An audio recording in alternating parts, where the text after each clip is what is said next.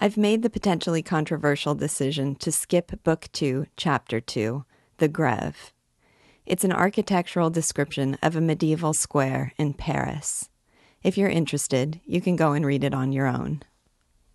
I say controversial because some say that the central character of this novel is Notre Dame Cathedral itself and Gothic architecture.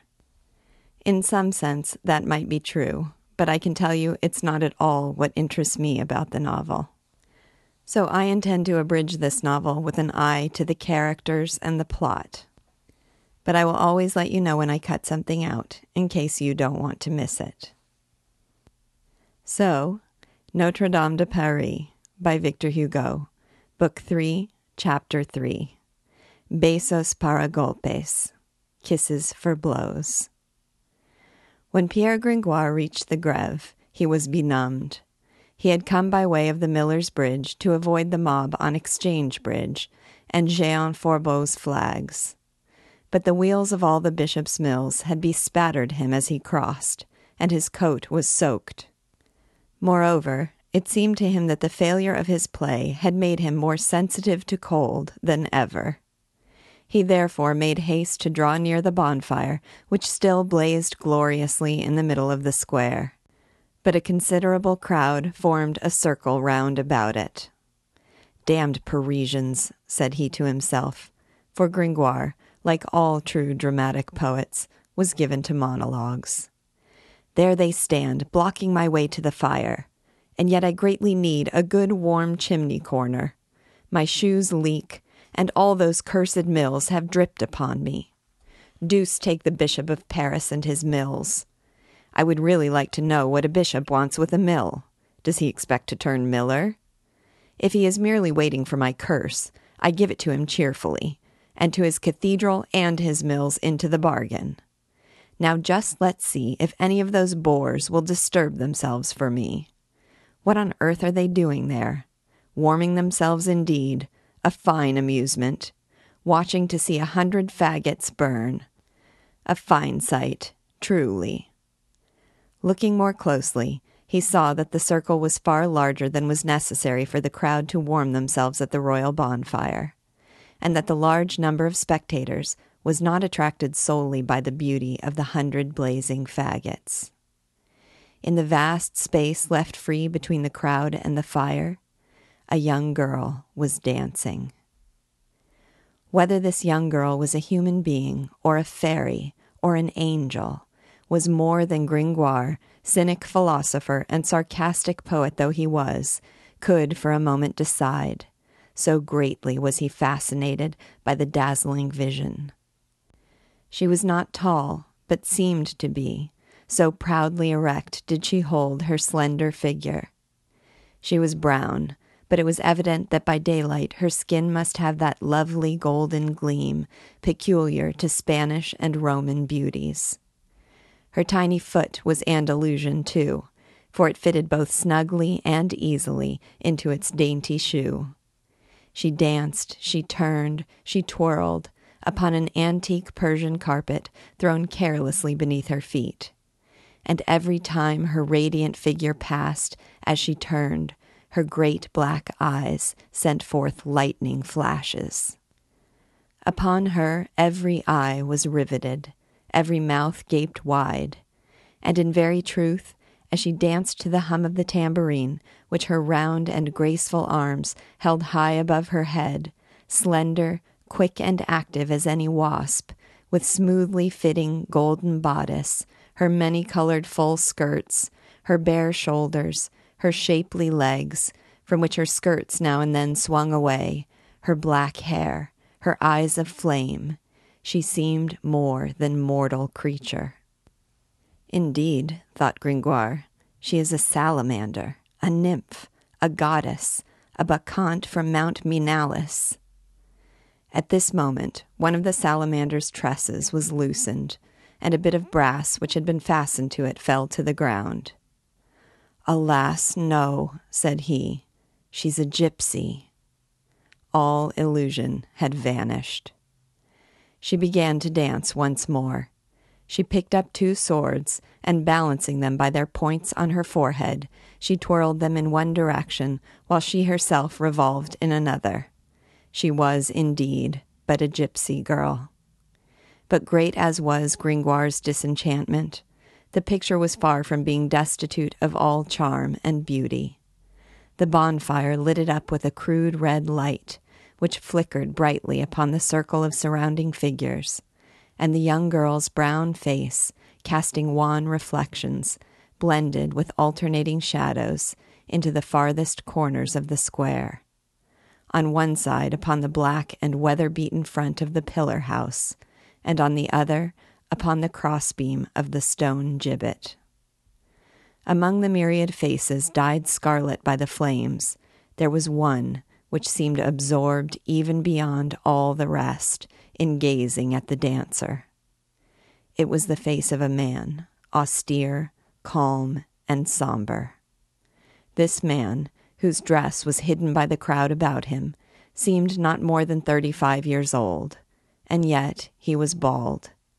He had but a few gray and scanty locks of hair about his temples. His broad, high forehead was already beginning to be furrowed with wrinkles but in his deep set eyes sparkled an extraordinary spirit of youth, an ardent love of life and depth of passion. He kept them fixed on the gypsy, and while the giddy young damsel danced and fluttered to the delight of all, his thoughts seemed to become more and more melancholy. From time to time, a smile and a sigh met upon his lips, but the smile was far sadder than the sigh. The young girl stopped at last, breathless, and the people applauded eagerly. Jolly, said the gypsy. Then Gringoire saw a pretty little white goat, active, alert, and glossy, with gilded horns, gilded hoofs, and a gilded collar, which he had not before observed, and which had hitherto remained quietly crouching on a corner of the carpet, watching its mistress as she danced. Jolly, said the dancer. It's your turn now. And sitting down, she gracefully offered the goat her tambourine. Jolly, she added, what month in the year is this?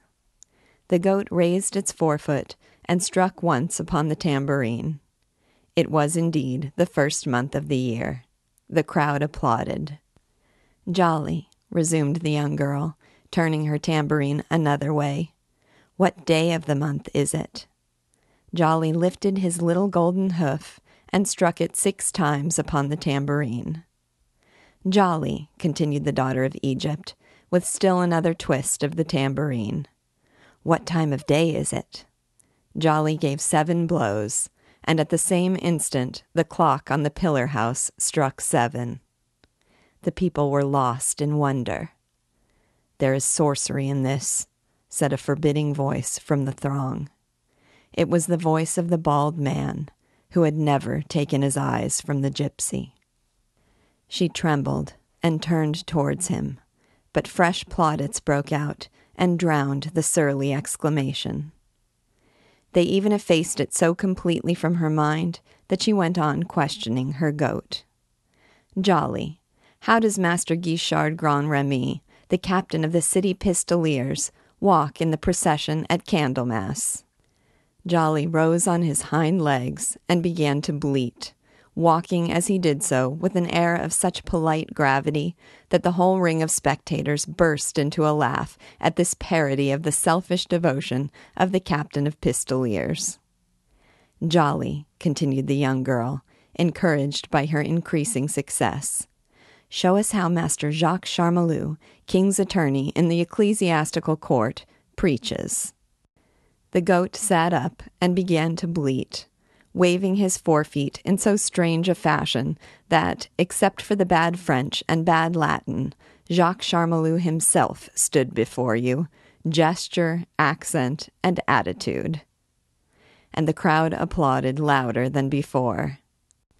Sacrilege, Profanation! exclaimed the voice of the bald headed man. The gypsy turned again. Ah, said she, it is that ugly man. Then, projecting her lower lip beyond the upper one, she made a little face which seemed habitual with her, pirouetted on her heel, and began to collect the gifts of the multitude in her tambourine. Big pieces of silver, little pieces of silver, pennies, and farthings rained into it. Suddenly, she passed Gringoire. He put his hand in his pocket so heedlessly that she stopped. The devil, said the poet, as he found reality at the bottom of his pocket. That is to say, an empty void. But there stood the pretty girl, looking at him with her big eyes, holding out her tambourine, and waiting. Gringoire was in an agony. If he had had the wealth of Peru in his pocket, he would certainly have given it to the dancing girl. But Gringoire did not possess the wealth of Peru, and moreover, America had not then been discovered. Luckily, an unexpected event came to his rescue. Will you be gone, you gypsy grasshopper? cried a sharp voice from the darkest corner of the square. The young girl turned in terror. This was not the voice of the bald headed man. It was a woman's voice, the voice of a malicious and bigoted person. However, the cry which alarmed the gypsy delighted a band of roving children. It's the recluse of the Tour Roland, they shouted with riotous laughter. It's the nun scolding. Hasn't she had her supper? Let's carry her some bits from the city sideboard. All rushed towards the pillar house. Gringoire seized the occasion of the dancer's distress to disappear. The children's shouts reminded him that he too had not supped. He therefore hastened to the sideboard but the little scamps had better legs than he. When he arrived, they had swept the table clear. There was not even a paltry cake at five cents the pound remaining. Nothing was left on the wall but the delicate fleur de lis, twined with rose branches, painted in 1434 by Matthew Biterne. That was a meager repast. It's a tiresome matter to go to bed without supper. It is still less agreeable to have no supper and not to know where to find a bed. This was Gringoire's condition. No bread, no shelter. He was goaded on every hand by necessity, and he found necessity very crabbed and cross. He had long since discovered the truth that Jupiter created mankind in a fit of misanthropy, and that throughout a wise man's life Fate keeps his philosophy in a state of siege. As for himself, the blockade had never been so complete. He heard his stomach sounding a parley, and he thought it very improper for an evil destiny to overcome his philosophy by famine. He was becoming more and more absorbed in these melancholy reflections when a peculiar, although melodious song suddenly roused him from them the young gypsy girl was singing. Her voice was like her dancing, like her beauty. It was charming and not to be defined, possessing a pure and sonorous quality, something ethereal and airy.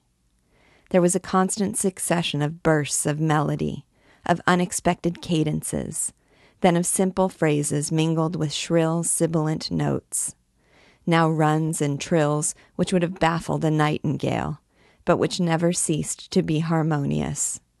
Then softly undulating octaves, rising and falling like the bosom of the youthful singer. Her fine features expressed every caprice of her song with singular flexibility, from the most lawless inspiration to the chastest dignity. At one instant, she seemed a mad woman, and at the next, a queen. The words which she sang were in a language unknown to Gringoire, and apparently one with which she was not herself familiar. So little connection had the expression which she lent her song with the meaning of the words. Thus, these four lines in her mouth became wildly gay. A coffer of great richness in a pillar's heart was found. Within it lay new banners, with figures to astound. And a moment later, the tone in which she uttered the words, the Moorish horsemen without being able to move, with swords, and at their necks ready crossbows, brought the tears into Gringoire's eyes. And yet her song was full of joy, and she seemed to sing like a bird, from sheer happiness and freedom from care. The gypsy's song had troubled Gringoire's reverie, but as the swan troubles the water. He listened in a sort of ecstasy which rendered him oblivious of all else. It was the first instant, for some hours, in which he had felt no pain. The moment was brief. The same woman's voice which had cut short the girl's dance now interrupted her song. Will you hold your tongue, you infernal cricket? she cried, still from the same dark corner of the square. The poor cricket stopped short. Gringoire clapped his hands to his ears. Oh, he exclaimed, cursed be that rusty saw which breaks the lyre. And the other listeners grumbled with him. Deuce take the nun, said more than one. And the invisible old marplot might have had reason to repent of her aggressions had not their thoughts been diverted at that very moment by the procession of the Lord of Misrule, which, having traversed many a street and square, now appeared in the Greve with all its torches and all its noise. This procession, which our readers saw as it started from the palace, had taken shape as it marched, enlisting all the available vagabonds and scamps and idle thieves in Paris, so that it presented quite a respectable appearance when it reached the Greve.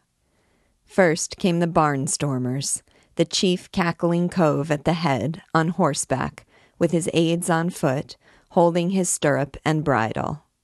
Behind walked the rest of the barnstormers, male and female, with their little ones clambering on their backs, all men, women, and children, in rags and tatters. Then came the thieves' brotherhood, that is, all the robbers in France, ranged according to their degree, the least expert coming first. Thus they filed along, four by four, armed with the various insignia of their degrees. In this singular faculty, most of them maimed, some halt, some with but one arm, were shoplifters, mock pilgrims, tramps who pretended to have been bitten by wolves, dummy chuckers, thimble riggers, sham Abrams, Jeremy diddlers, sham cripples, mumpers, palliards, showful pitchers, rogues pretending to have been burned out, cadgers, old soldiers, high flyers, swell mobsmen, gonifs, flash coves, a list long enough to weary Homer himself. In the center of the conclave of gonifs and flash coves might dimly be distinguished the head of the thieves' brotherhood, the Grand Coeur, or King of Rogues, squatting in a small cart drawn by two big dogs. After the fraternity of thieves came the Empire of Galilee.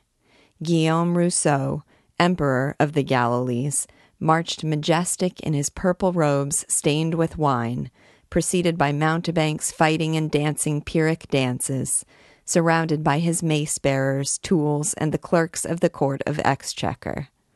Last came the Basoche, the corporation of lawyers' clerks, with their sheaves of maize crowned with flowers, their black gowns, their music worthy of a witch's Sabbath, and their huge yellow wax candles.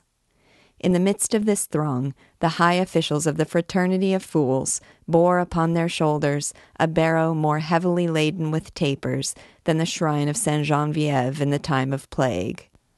And upon this barrow rode resplendent, with crozier, cope, and mitre, the new lord of misrule, the bell ringer of Notre Dame, Quasimodo the humpback. Each division of this grotesque procession had its own peculiar music. The barnstormers drew discordant notes from their balafos and their African tabors. The thieves, a far from musical race, were still using the viol, the cowherd's horn, and the quaint rubebbe of the twelfth century. Nor was the empire of Galilee much more advanced. Their music was almost wholly confined to some wretched rebec dating back to the infancy of the art, still imprisoned within the Re La Mi. But it was upon the Lord of Misrule that all the musical riches of the period were lavished in one magnificent cacophony. There were treble rebecs, countertenor rebecs, tenor rebecs, to say nothing of flutes and brass instruments. Alas, our readers may remember that this was Gringoire's orchestra. It is difficult to convey any idea of the degree of proud and sanctimonious rapture which Quasimodo's hideous and painful face had assumed during the journey from the palace to the Greve. This was the first thrill of vanity which he had ever felt. Hitherto he had known nothing but humiliation, disdain of his estate, and disgust for his person. Therefore, deaf as he was, he enjoyed, like any genuine pope, the plaudits of that mob which he had hated because he felt that it had hated him. What mattered it to him that his subjects were a collection of fools, cripples, thieves, and beggars? They were still subjects, and he a sovereign. And he took seriously all the mock applause, all the satirical respect with which, it must be confessed, there was a slight mixture of very real fear in the hearts of the throng. For the humped back was strong, for the bandy legs were nimble, for the deaf ears were malicious, three qualities which tempered the ridicule.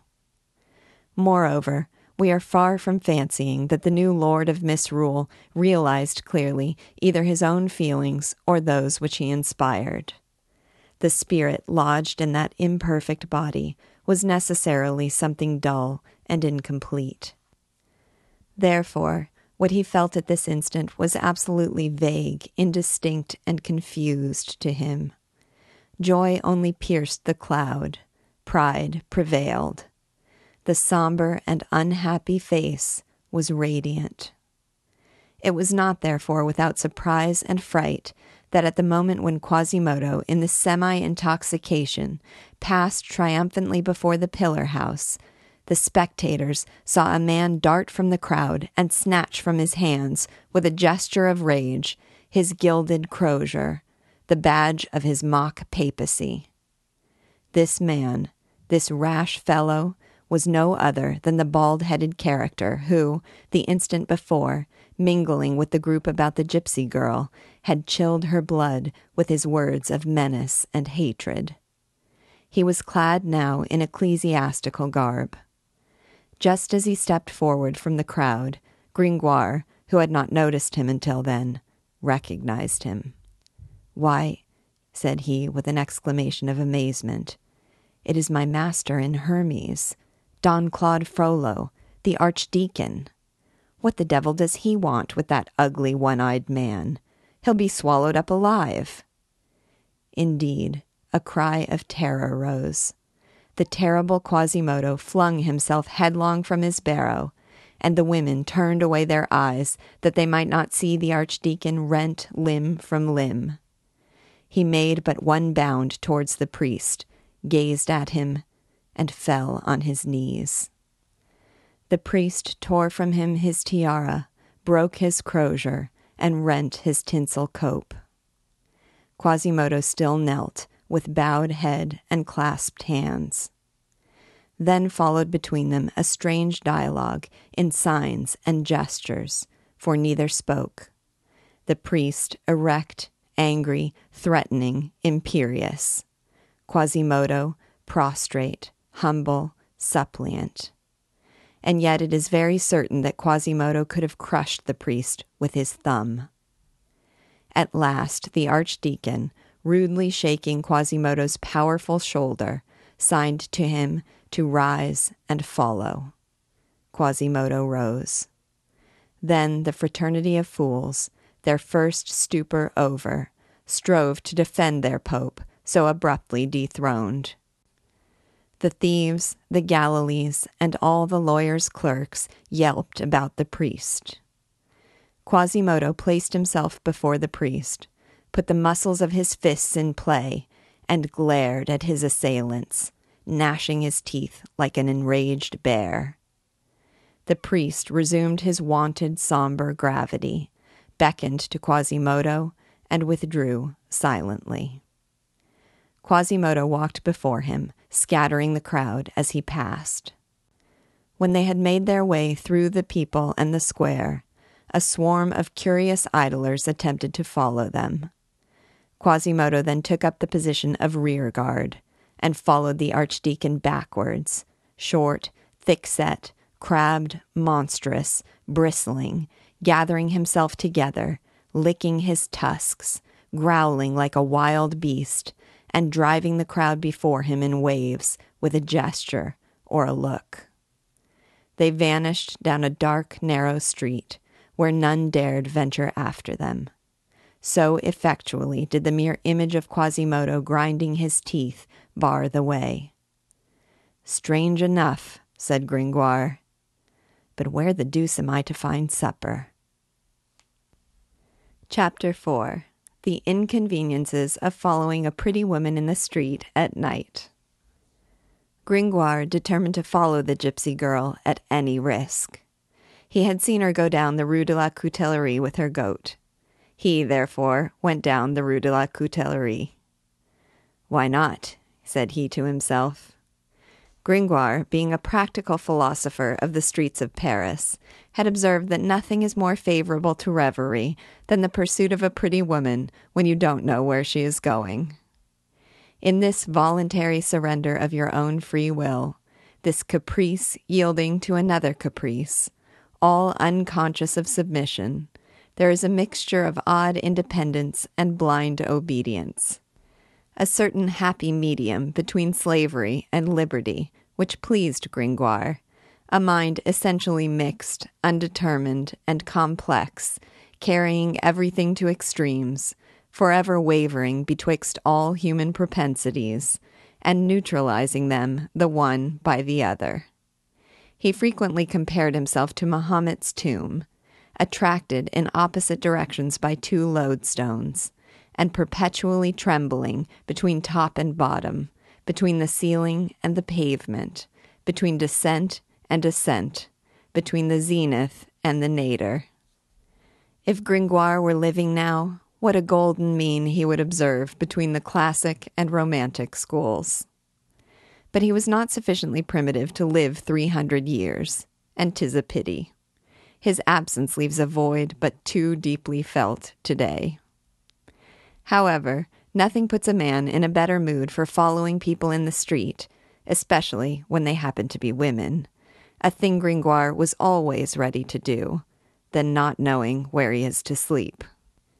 He accordingly walked thoughtfully along behind the young girl who quickened her pace and urged on her pretty goat, as she saw the townspeople were all going home, and the taverns, the only shops open upon this general holiday, were closing. After all, thought he, she must have a lodging somewhere. Gypsies are generous. Who knows? And there were some very pleasant ideas interwoven with the points of suspension that followed his mental reticence. Still, from time to time, as he passed the last belated groups of citizens shutting their doors, he caught fragments of their talk, which broke the chain of his bright hypotheses. Now it was two old men chatting together. Master Thibault Fernicle, do you know it is cold? Gringoire had known this since the winter first set in. Yes, indeed, Master Boniface Disome, are we going to have another winter like the one we had three years ago, in 80, when wood cost eight pence the measure? Bah, that's nothing, Master Thibault, to the winter of 1407, when it froze from St. Martin's Day to Candlemas, and with such fury that the parliamentary registrar's pen froze in the great chamber between every three words, which was a vast impediment to the registration of justice. Farther on, Two neighbor women gossiped at their windows. The candles in their hands flickered faintly through the fog. Did your husband tell you of the accident, Mademoiselle La Boudraque? No. What was it, Mademoiselle Tourconte? The horse of Monsieur Gilles Gaudin, the notary from the Châtelet, took fright at the Flemish and their procession, and knocked down Master Filippo Avrillot, lay brother of the Celestines. Is that really so? Indeed, it is. And such a plebeian animal. It's a little too much. If it had only been a cavalry horse, it would not be so bad. And the windows were closed but Gringoire had already lost the thread of his ideas. Luckily, he soon recovered and readily resumed it, thanks to the gypsy girl, thanks to Djali, who still went before him. Two slender, delicate, charming creatures, whose tiny feet, pretty forms, and graceful manners he admired, almost confounding them in his contemplation thinking them both young girls from their intelligence and close friendship, considering them both goats from the lightness, agility, and grace of their step. But the streets grew darker and more deserted every instant.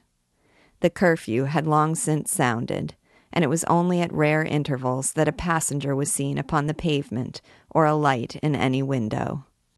Gringoire had involved himself by following in the footsteps of the gypsy in that inextricable labyrinth of lanes, cross streets, and blind alleys which encircles the ancient sepulchre of the Holy Innocents, and which is much like a skein of thread tangled by a playful kitten.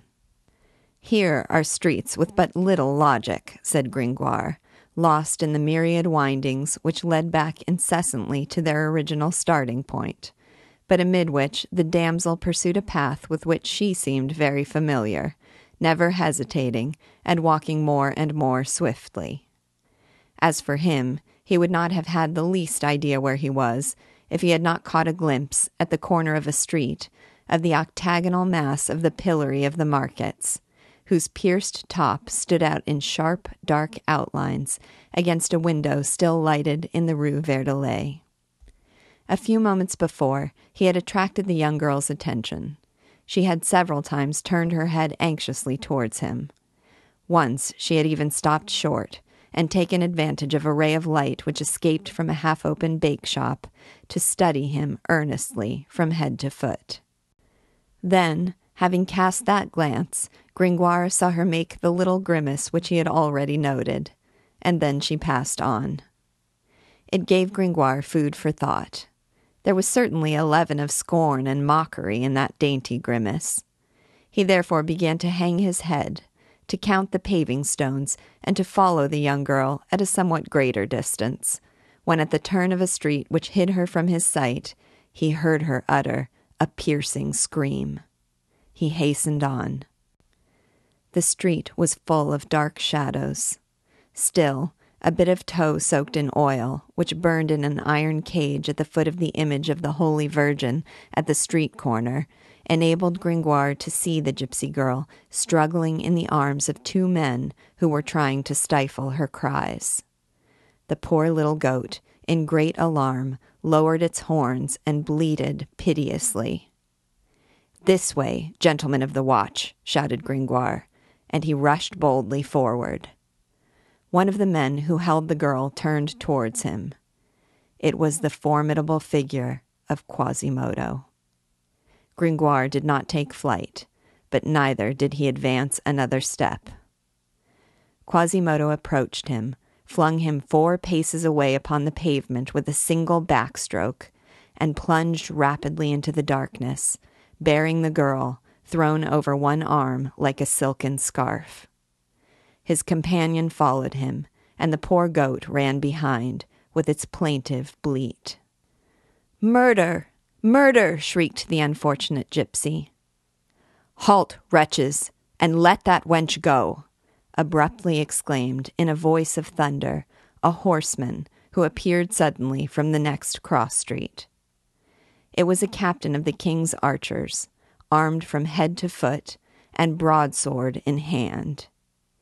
He tore the gypsy girl from the arms of the astounded Quasimodo, laid her across his saddle, and just as the redoubtable humpback, recovering from his surprise, rushed upon him to get back his prey, some fifteen or sixteen archers who were close behind their captain appeared, two edged swords in hand. They were a squadron of the royal troops going on duty as extra watchmen, by order of Master Robert d'Estouteville, Provost Warden of Paris. Quasimodo was surrounded, seized, garroted. He roared, he foamed at the mouth, he bit.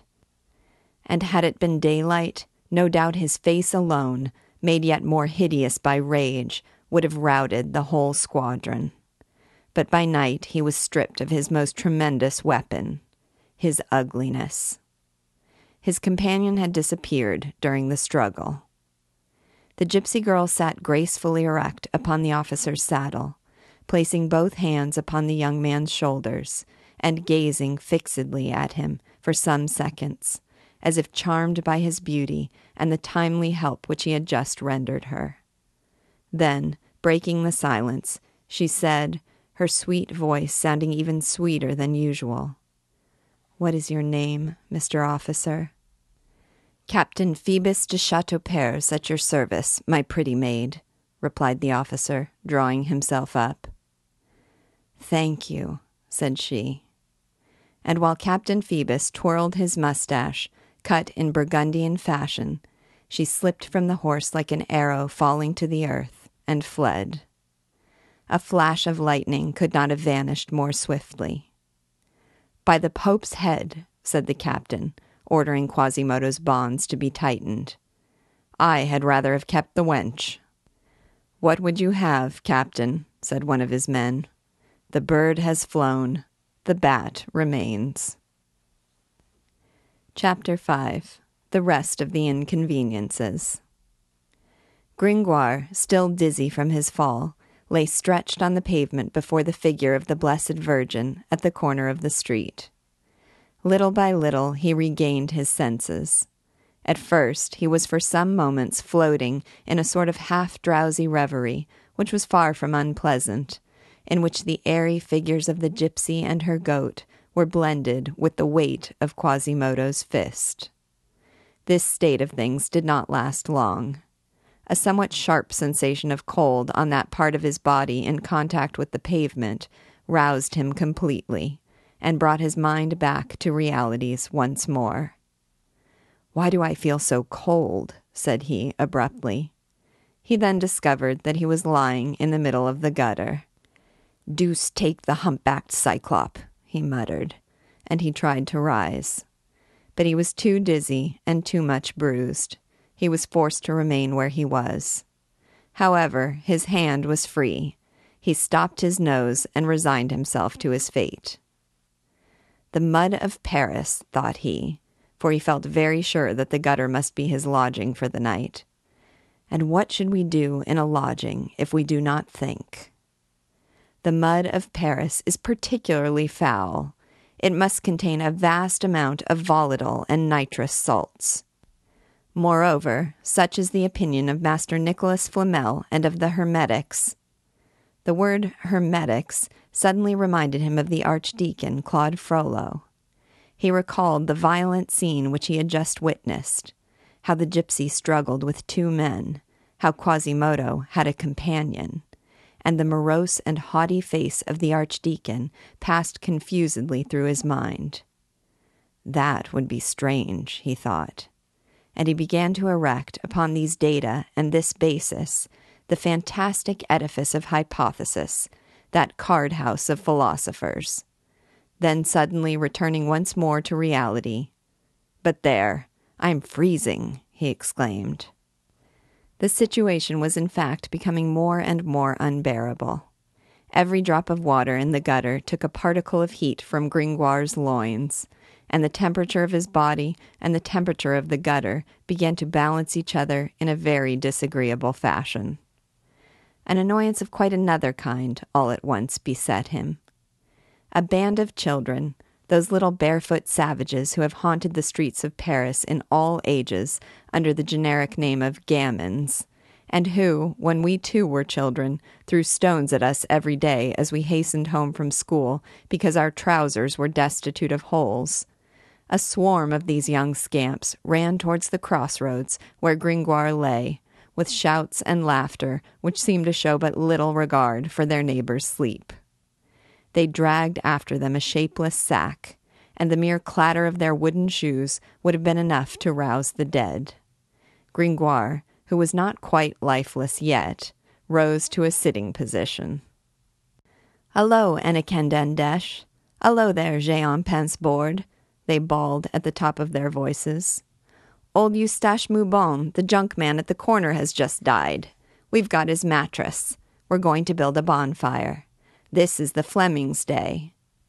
And lo, they flung the mattress directly upon Gringoire, near whom they stood without seeing him. At the same time, one of them snatched up a wisp of straw, which he lighted at the good Virgin's lamp. Christ's body, groaned Gringoire. Am I going to be too hot next? It was a critical moment. He would soon be caught betwixt fire and water. He made a supernatural effort, such an effort as a coiner of false money might make when about to be boiled alive and struggling to escape. He rose to his feet, hurled the mattress back upon the little rascals, and fled. Holy Virgin! screamed the boys. The junk dealer has returned! And they too took to their heels. The mattress was left mistress of the battlefield. Belleforêt, Father Le Juge, and Corrozet affirmed that it was picked up next day with great pomp by the clergy of the quarter, and placed in the treasury of the Church of the Holy Opportunity, where the sacristan earned a handsome income until 1789 by his tales of the wonderful miracle performed by the statue of the Virgin at the corner of the Rue Mauconseil, which had, by its mere presence on the memorable night of January 6, 1482, exorcised the spirit of the defunct Eustache Moubon, who, to outwit the devil, had, in dying, maliciously hidden his soul in his mattress. Chapter 6 The Broken Jug After running for some time as fast as his legs would carry him, without knowing whither, plunging headlong around many a street corner, striding over many a gutter, traversing many a lane and blind alley, seeking to find escape and passage through all the windings of the old streets about the markets exploring in his panic fear what the elegant Latin of the charters calls tota via caminum et viaria, all the roads, passageways, and paths. Our poet came to a sudden stop, partly from lack of breath, and partly because he was collared, as it were, by a dilemma which had just dawned upon his mind. It strikes me, Pierre Gringoire, said he to himself, laying his finger to his forehead, that you are running as if you had lost your wits. Those little scamps were quite as much afraid of you as you were of them. It strikes me, I tell you, that you heard the clatter of their wooden shoes as they fled to the south, while you took refuge to the north. Now, one of two things. Either they ran away, and then the mattress, which they must have forgotten in their fright, is just the hospitable bed which you have been running after since morning, and which Our Lady miraculously sends you to reward you for writing a morality play in her honor, accompanied by triumphal processions and mummeries. Or else the boys did not run away, and in that case they have set fire to the mattress. And there you have just exactly the good fire that you need to cheer, warm, and dry you. In either case, whether as a good fire or a good bed, the mattress is a gift from heaven. The Blessed Virgin Mary, at the corner of the Rue Mauconseil, may have killed Eustache Moubon for this very purpose. And it is sheer madness in you to betake yourself to such frantic flight, like a Picard running before a Frenchman, leaving behind what you are seeking before you. And you are a fool. Then he retraced his steps and fumbling and ferreting his way, snuffing the breeze, and his ear on the alert, he strove to find the blessed mattress once more. But in vain.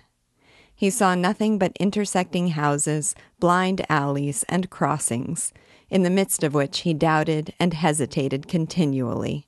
More hindered and more closely entangled in this confusion of dark lanes than he would have been in the very labyrinth of the Hotel de Tournelle. At last he lost patience and exclaimed solemnly, Curse all these crossings. The devil himself must have made them in the likeness of his pitchfork.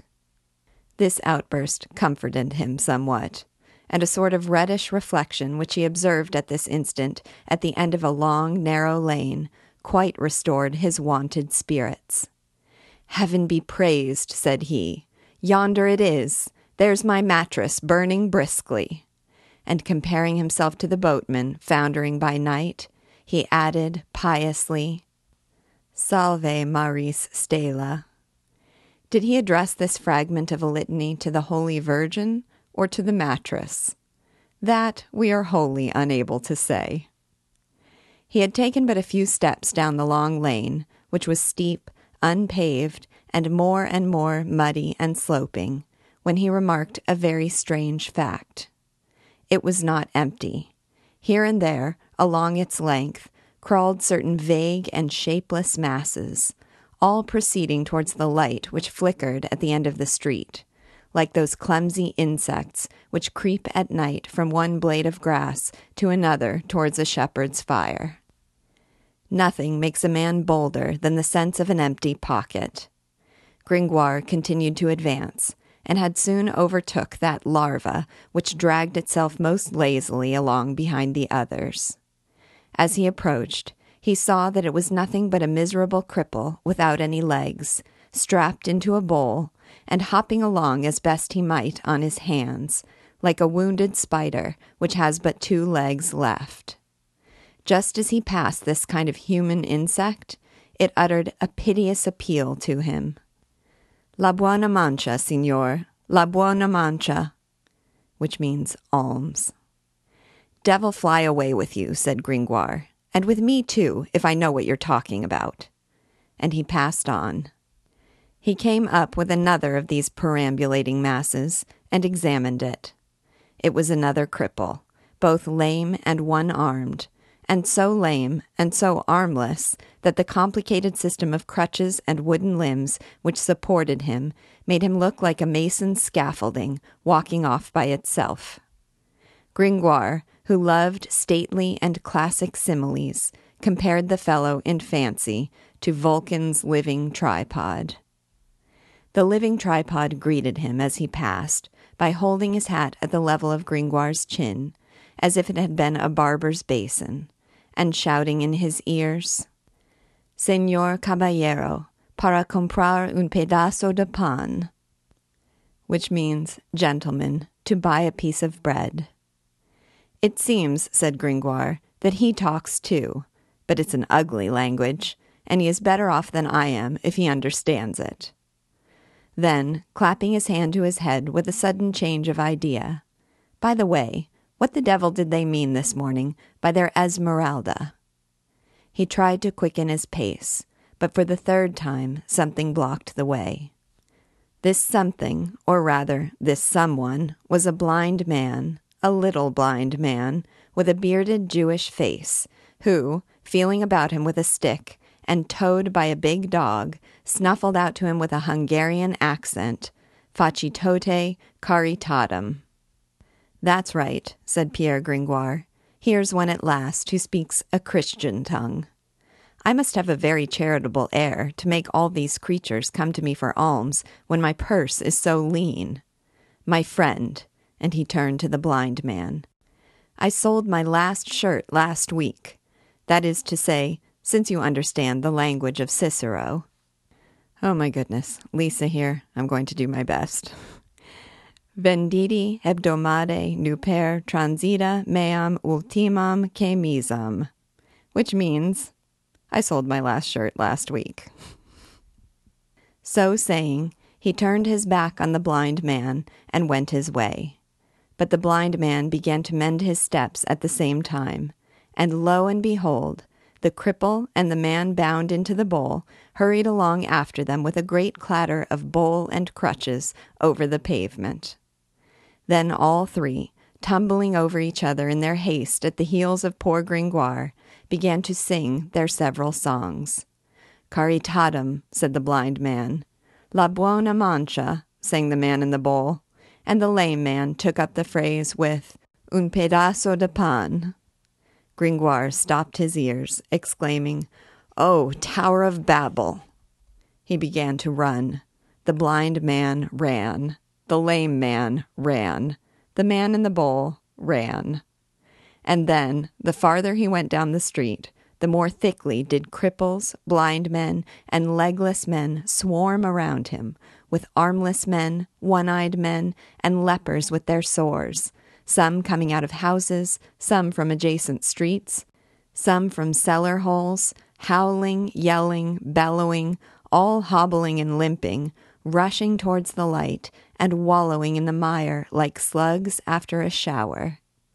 Gringoire, still followed by his three persecutors, and not knowing what would happen next, walked timidly through the rest, going around the lame, striding over the cripples, his feet entangled in this ant hill of deformity and disease, like that English captain caught fast by an army of land crabs. He thought of retracing his steps, but it was too late. The entire legion had closed up behind him, and his three beggars pressed him close. He therefore went on, driven alike by this irresistible stream, by fear, and by a dizzy feeling which made all this seem a horrible dream. At last he reached the end of the street. It opened into a vast square, where a myriad scattered lights twinkled through the dim fog of night.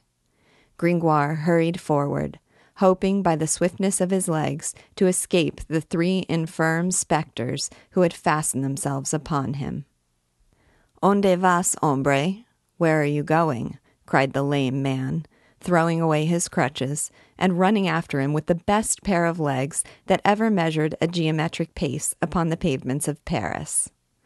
Then the man in the bowl, erect upon his feet, clapped his heavy iron bound bowl upon Gringoire's head, and the blind man glared at him with flaming eyes. Where am I? asked the terrified poet. In the Court of Miracles, replied a fourth spectre, who had just accosted them. By my soul, replied Gringoire, I do indeed behold blind men seeing and lame men running, but where is the Savior? They answered with an evil burst of laughter. The poor poet glanced around him. He was indeed in that fearful court of miracles, which no honest man had ever entered at such an hour. The magic circle within whose lines the officers of the Châtelet and the provost's men who ventured to penetrate it disappeared in morsels. A city of thieves, a hideous wart upon the face of Paris, the sewer whence escaped each morning, returning to stagnate at night, that rivulet of vice, mendicity, and vagrancy, perpetually overflowing the streets of every great capital. A monstrous hive, receiving nightly all the drones of the social order with their booty. The lying hospital, where the gypsy, the unfrocked monk, the ruined scholar, the scapegrace of every nation, Spanish, Italian, and German, and of every creed, Jew, Christian, Mohammedan, and idolater, covered with painted sores, beggars by day, were transformed into robbers by night. In short, a huge cloakroom, used at this period for the dressing and undressing of all the actors in the everlasting comedy enacted in the streets of Paris by theft, prostitution, and murder. It was a vast square, irregular and ill paved, like every other square in Paris at that time. Fires, around which swarmed strange groups, gleamed here and there. People came and went, and shouted and screamed. There was a sound of shrill laughter, of the wailing of children and the voices of women. The hands, the heads of this multitude black against the luminous background, made a thousand uncouth gestures. At times, a dog which looked like a man, or a man who looked like a dog, passed over the space of ground lit up by the flames, blended with huge and shapeless shadows. The limits of race and species seem to fade away in this city as in some pandemonium. men, women, beasts, age, sex, health, disease, all seemed to be in common among these people. All was blended, mingled, confounded, superimposed. Each partook of all.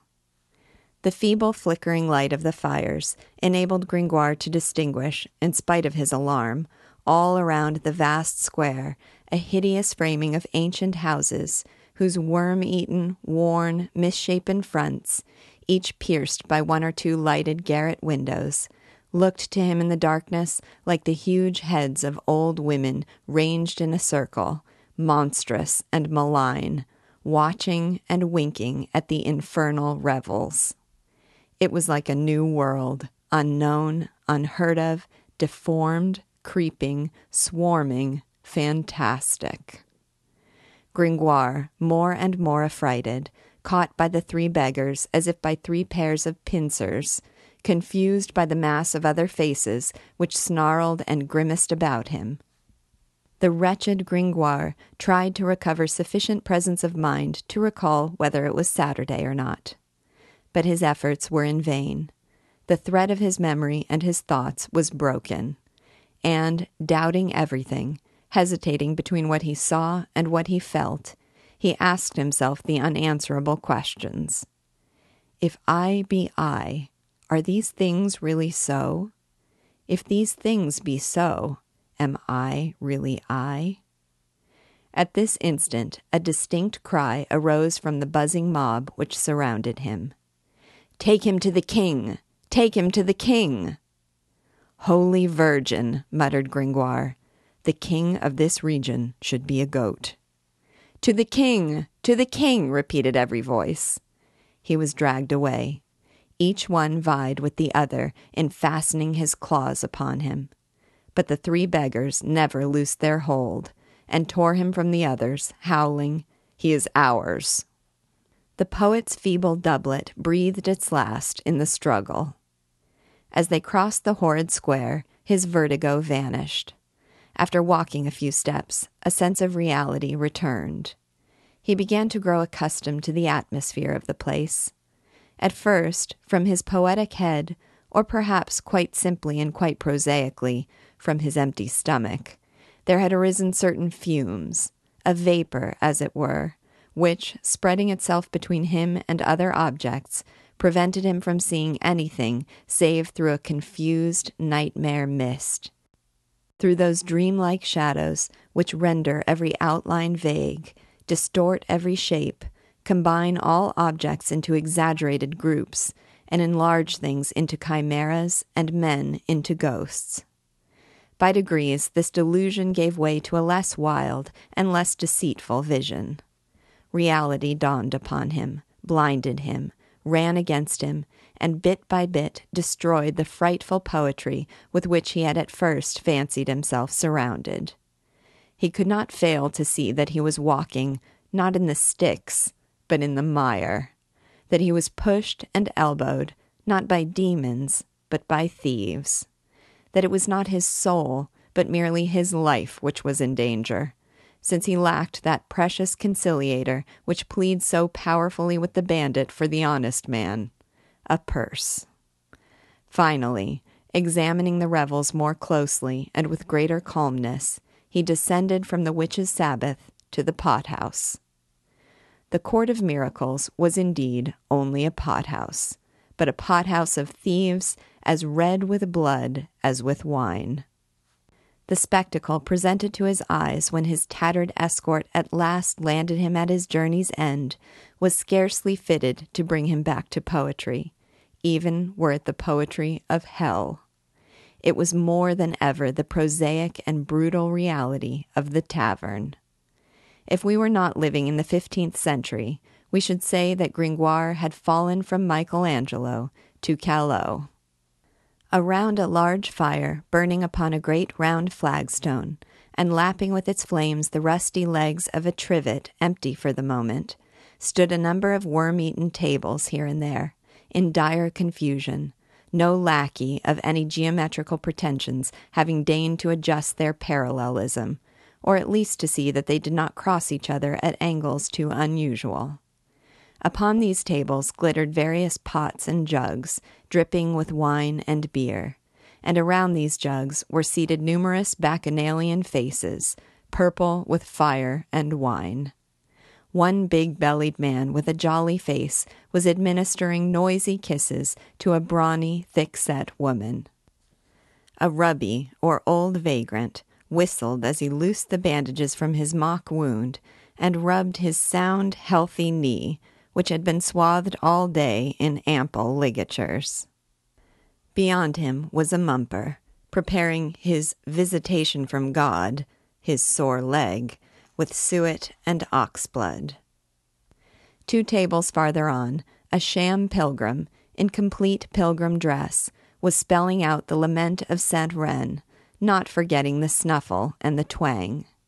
In another place, a young scamp who imposed on the charitable by pretending to have been bitten by a mad dog was taking a lesson of an old dummy chucker in the art of frothing at the mouth by chewing a bit of soap.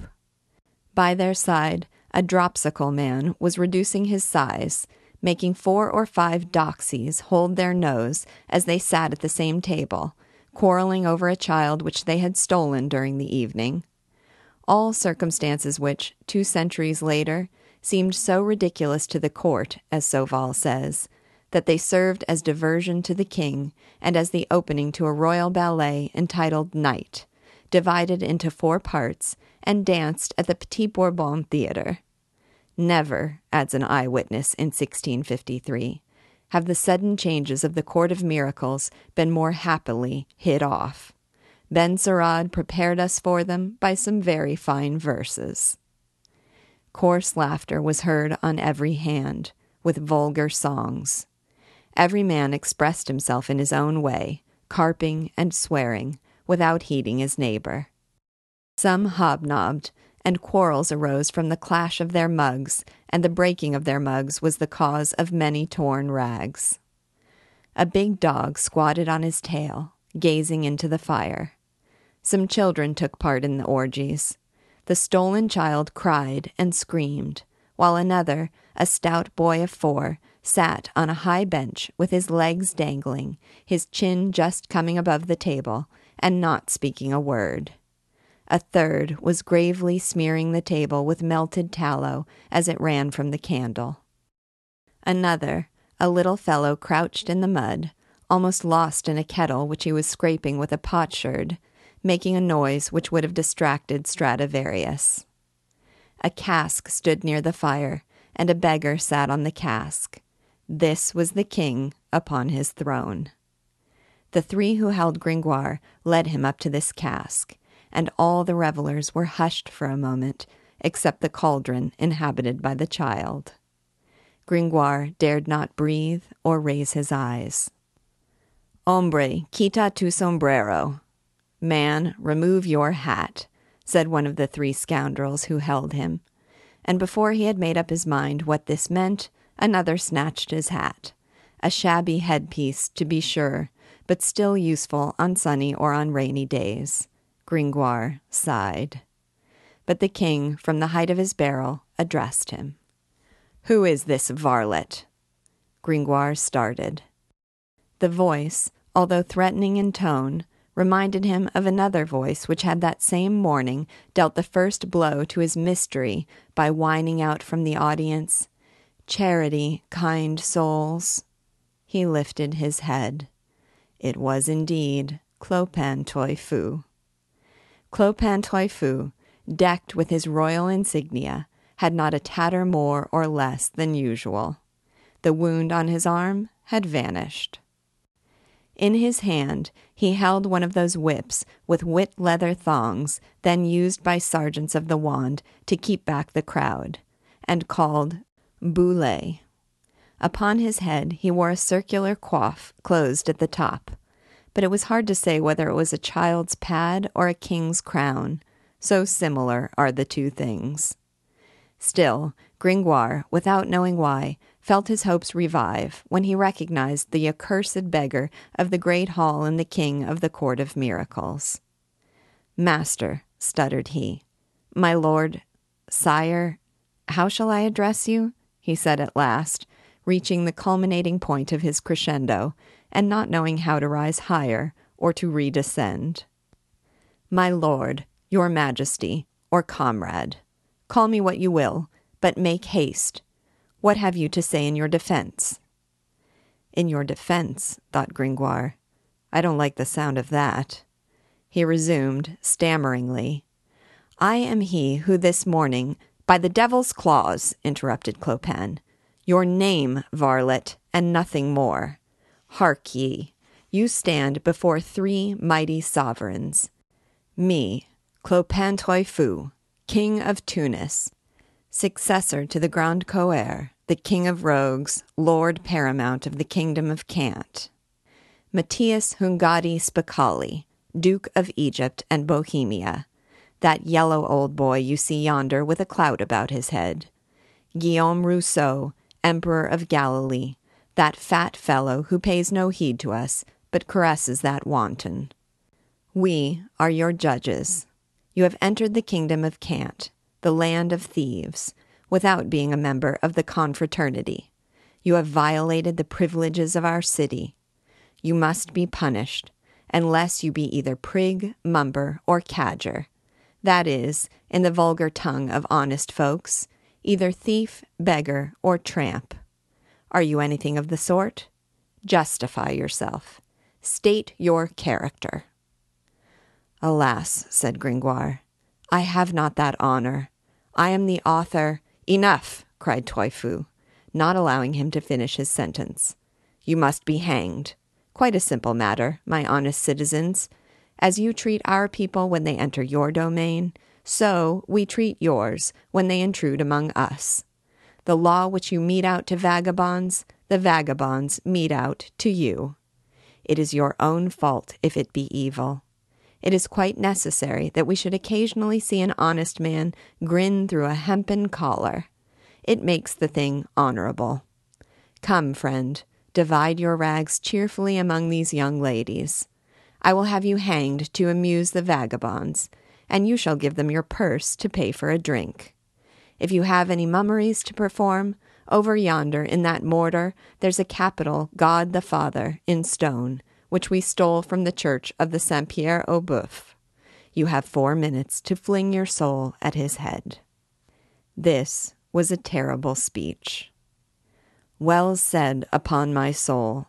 Clopin Trouillefou preaches as well as any pope, exclaimed the Emperor of Galilee, smashing his jug to prop up his table.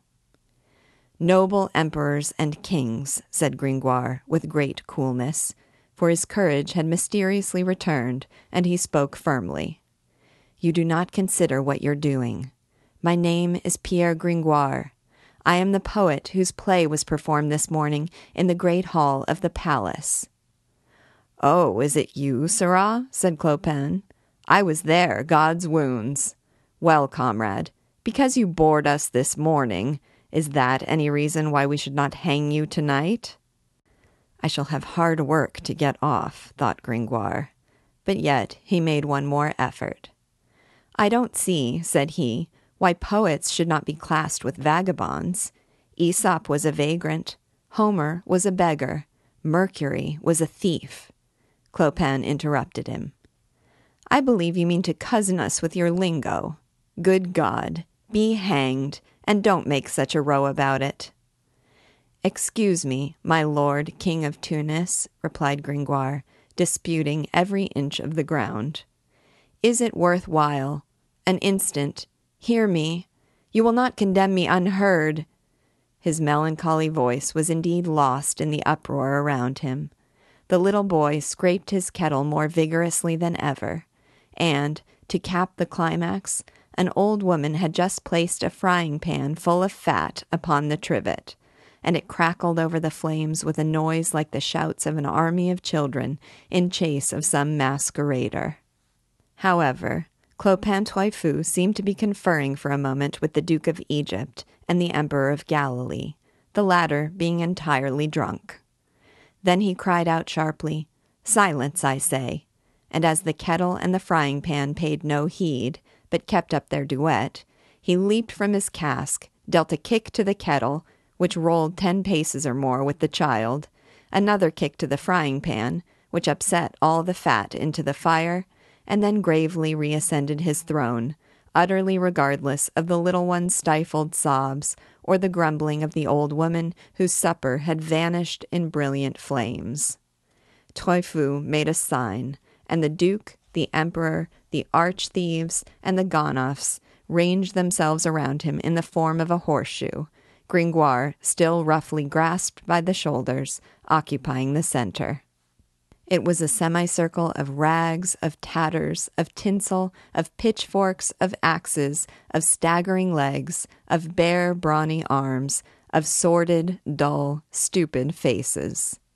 In the middle of this round table of beggary, Clopin Trouillefou reigned preeminent as the doge of this senate, the king of this assembly of peers, the pope of this conclave, preeminent in the first place by the height of his casque, then by a peculiarly haughty, savage, and tremendous air, which made his eyes flash, and amended in his fierce profile the bestial type of the vagrant.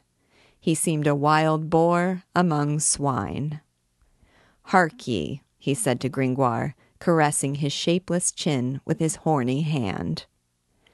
I see no reason why you should not be hanged. To be sure, you seem to dislike the idea, and it's very plain that you worthy cits are not used to it. You've got an exaggerated idea of the thing. After all, we wish you no harm. There is one way of getting you out of the difficulty for the time being. Will you join us? My reader may fancy the effect of this proposal upon Gringoire, who saw his life escaping him and had already begun to lose his hold upon it. He clung to it once more with vigor I will indeed, with all my heart, said he. Do you agree, resumed Clopin, to enroll yourself among the gentry of the chive? Of the chive, exactly, answered Gringoire. Do you acknowledge yourself a member of the Rogues' Brigade? continued the King of Tunis. Of the Rogues' Brigade. A subject of the Kingdom of Cant? Of the Kingdom of Cant. A vagrant? A vagrant. At heart, at heart. I would call your attention to the fact, added the king, that you will be hanged none the less. The devil, said the poet. Only, continued Clopin, quite unmoved, you will be hanged later, with more ceremony, at the cost of the good city of Paris, on a fine stone gallows, and by honest men. That is some consolation. As you say, responded Gringoire. There are other advantages. As a member of the Rogues' Brigade, you will have to pay no taxes for pavements, for the poor, or for lighting the streets, to all of which the citizens of Paris are subject. So be it, said the poet. I consent. I am a vagrant, a cantor, a member of the Rogues' Brigade, a man of the chive, what you will. And I was all this long ago, Sir King of Tunis, for I am a philosopher. Okay, here I go with the Latin again. Et omnia in philosophia omnes in philosopho contineder, as you know. And I think that means as all is contained in philosophy, all is contained in the philosopher. The king of Tunis frowned. What do you take me for, mate? What Hungarian Jew's gibberish are you giving us? I don't know Hebrew. I'm no Jew if I am a thief. I don't even steal now. I am above that. I kill. Cutthroat, yes. Cut purse, no. Gringoire tried to slip in some excuse between these brief phrases, which anger made yet more abrupt. I beg your pardon, my lord. It is not Hebrew, it is Latin. I tell you, replied Clopin furiously, that I am no Jew, and that I will have you hanged. By the synagogue I will, together with that paltry Judean cadger beside you, whom I mightily hope I may some day see nailed to a counter like the counterfeit coin that he is. So saying, he pointed to the little Hungarian Jew with the beard, who had accosted Gringoire with his facitote caritatem, and who, understanding no other language, was amazed at the wrath which the king of Tunis vented upon him. At last my lord Clopin became calm. So, varlet, he said to our poet, you wish to become a vagrant.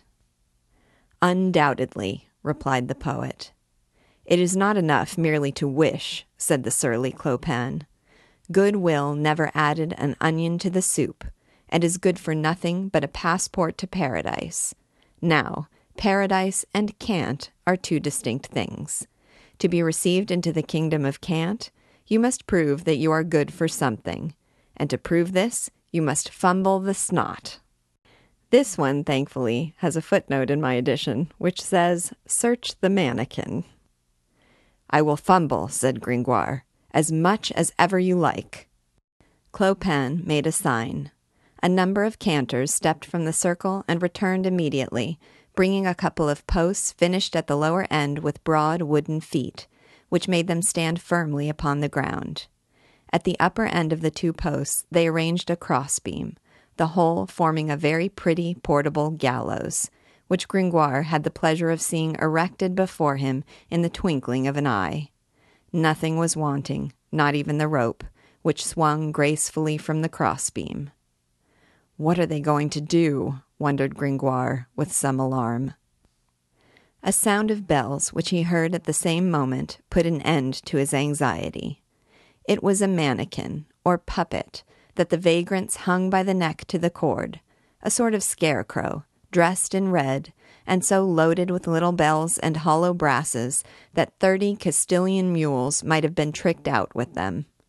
These countless tinklers jingled for some time with the swaying of the rope.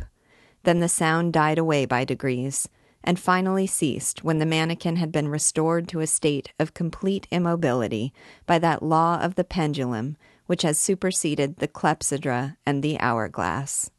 Then Clopin, showing Gringoire a rickety old footstool placed under the mannikin, said, Climb up there. The devil, objected Gringoire. I shall break my neck. Your stool halts like one of Martial's couplets. One foot has six syllables, and one foot has but five. Climb up, repeated Clopin. Gringoire mounted the stool and succeeded, though not without considerable waving of head and arms, in recovering his center of gravity. Now, resumed the King of Tunis, twist your right foot round your left leg and stand on tiptoe with your left foot. My lord, said Gringoire, are you absolutely determined to make me break a limb? Clopin tossed his head. Hark ye, mate, you talk too much. I will tell you in a couple of words what I expect you to do. You are to stand on tiptoe, as I say. In that fashion, you can reach the mannequin's pockets. You are to search them. You are to take out a purse which you will find there. And if you do all this without ringing a single bell, it is well. You shall become a vagrant. We shall have nothing more to do but to baste you with blows for a week. Zounds, I shall take good care, said Gringoire. And if I ring the bells, then you shall be hanged. Do you understand? I don't understand at all, answered Gringoire. Listen to me once more. You are to search the mannikin and steal his purse. If but a single bell stir in the act, you shall be hanged. Do you understand that? Good, said Gringoire. I understand that. What next? If you manage to get the purse without moving the bells, you are a vagrant, and you shall be basted with blows for seven days in succession. You understand now, I suppose? No, my lord, I no longer understand. Where is the advantage? I shall be hanged in the one case, beaten in the other? And as a vagrant, added Clopin, and as a vagrant, does that count for nothing? It is for your own good that we shall beat you, to harden you against blows. Many thanks, replied the poet. Come, make haste, said the king, stamping on his casque, which re echoed like a vast drum. Fumble the snot, and be done with it. I warn you, once for all, that if I hear but one tinkle, you shall take the mannikin's place. The company of cantors applauded Clopin's words, and ranged themselves in a ring around the gallows with such pitiless laughter that Gringoire saw that he amused them too much not to have everything to fear from them. His only hope lay in the slight chance of succeeding in the terrible task imposed upon him. He decided to risk it, but not without first addressing a fervent prayer to the mannikin whom he was to plunder and who seemed more easily moved than the vagrants.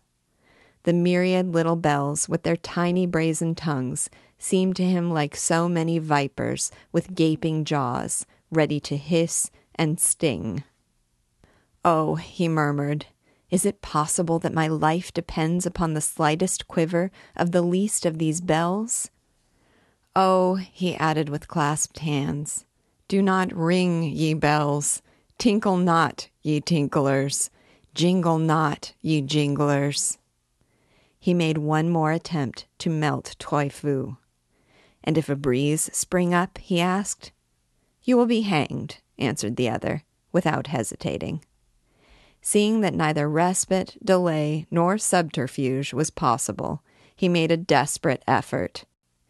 He twisted his right foot round his left leg, stood tiptoe on his left foot, and stretched out his arm.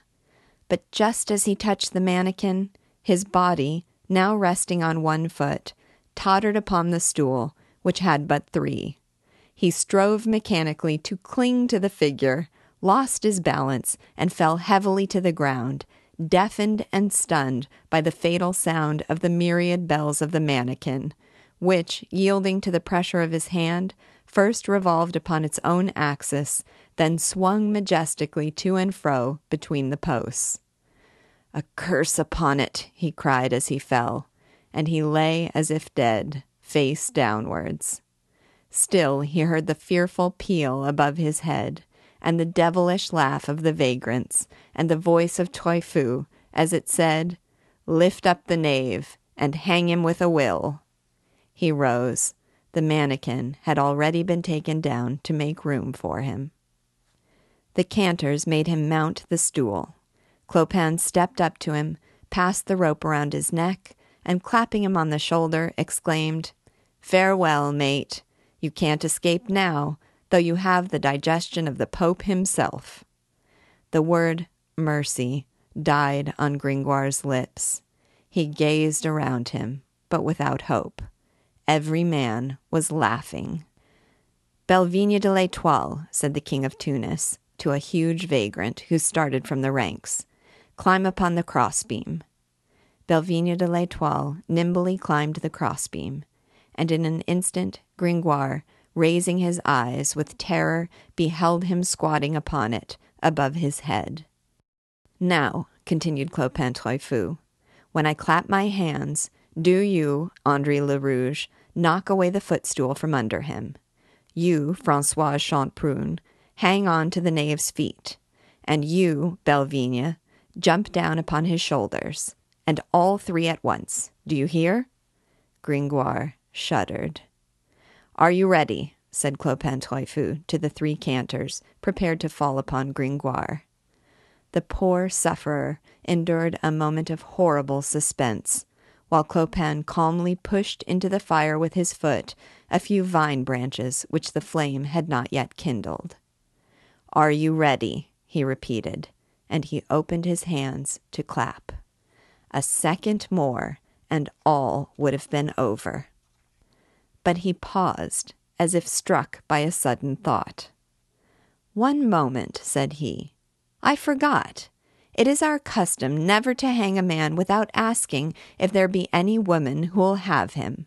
Comrade, it's your last chance. You must marry a tramp or the rope. This gypsy law, strange as it may seem to the reader, is still written out in full in the ancient English code. See Burrington's observations. Gringoire breathed again. This was the second time that he had been restored to life within the half hour, so he dared not feel too confident. Hullo, cried Clopin, remounting his cask. Hullo there, women, females! Is there among you, from the old witch to her cat, A wench who'll take this scurvy knave?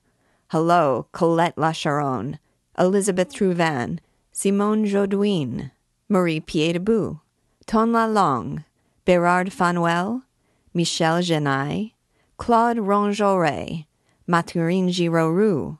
Hello, Isabeau Thierry. Come and look. A man for nothing. Who'll take him? Gringoire, in his wretched plight, was doubtless far from tempting. The vagabond women seemed but little moved by the offer. The luckless fellow heard them answer, No, no, hang him. That will make sport for us all. Three, however, stepped from the crowd to look him over. The first was a stout, square faced girl. She examined the philosopher's pitiable doublet most attentively. The stuff was worn, and more full of holes than a furnace for roasting chestnuts. The girl made a wry face. An old clout, she grumbled, and addressing Gringoire, Let's look at your cloak. I have lost it, said Gringoire. Your hat? Someone took it from me. Your shoes. The soles are almost worn through. Your purse? Alas, faltered Gringoire, I have not a penny. Be hanged to you, then, and be thankful, replied the tramp, turning her back on him. The second, old, weather beaten, wrinkled, and ugly, hideous enough to be conspicuous even in the court of miracles, walked round and round Gringoire. He almost trembled lest she should accept him, but she muttered, He's too thin, and took her leave. The third was a young girl, quite rosy and not very ugly. Save me, whispered the poor devil. She looked at him a moment with a compassionate air, then looked down, began to plait up her skirt, and seemed uncertain. He watched her every motion. This was his last ray of hope. No, said the young woman at last. No, Guillaume Longuejou would lick me and she went back to the crowd. Comrade, said Clopin Trouillefou, you're down on your luck. Then, standing erect upon his cask, he cried, Will no one take this lot? mimicking the tone of an auctioneer, to the great entertainment of all. Will no one take it? Going, going, going, and turning to the gallows with a nod, gone. Bellevigne de l'Etoile André Le Rouge and Francois Chanteprune approached Gringoire. At this instant, a shout rose from the thieves.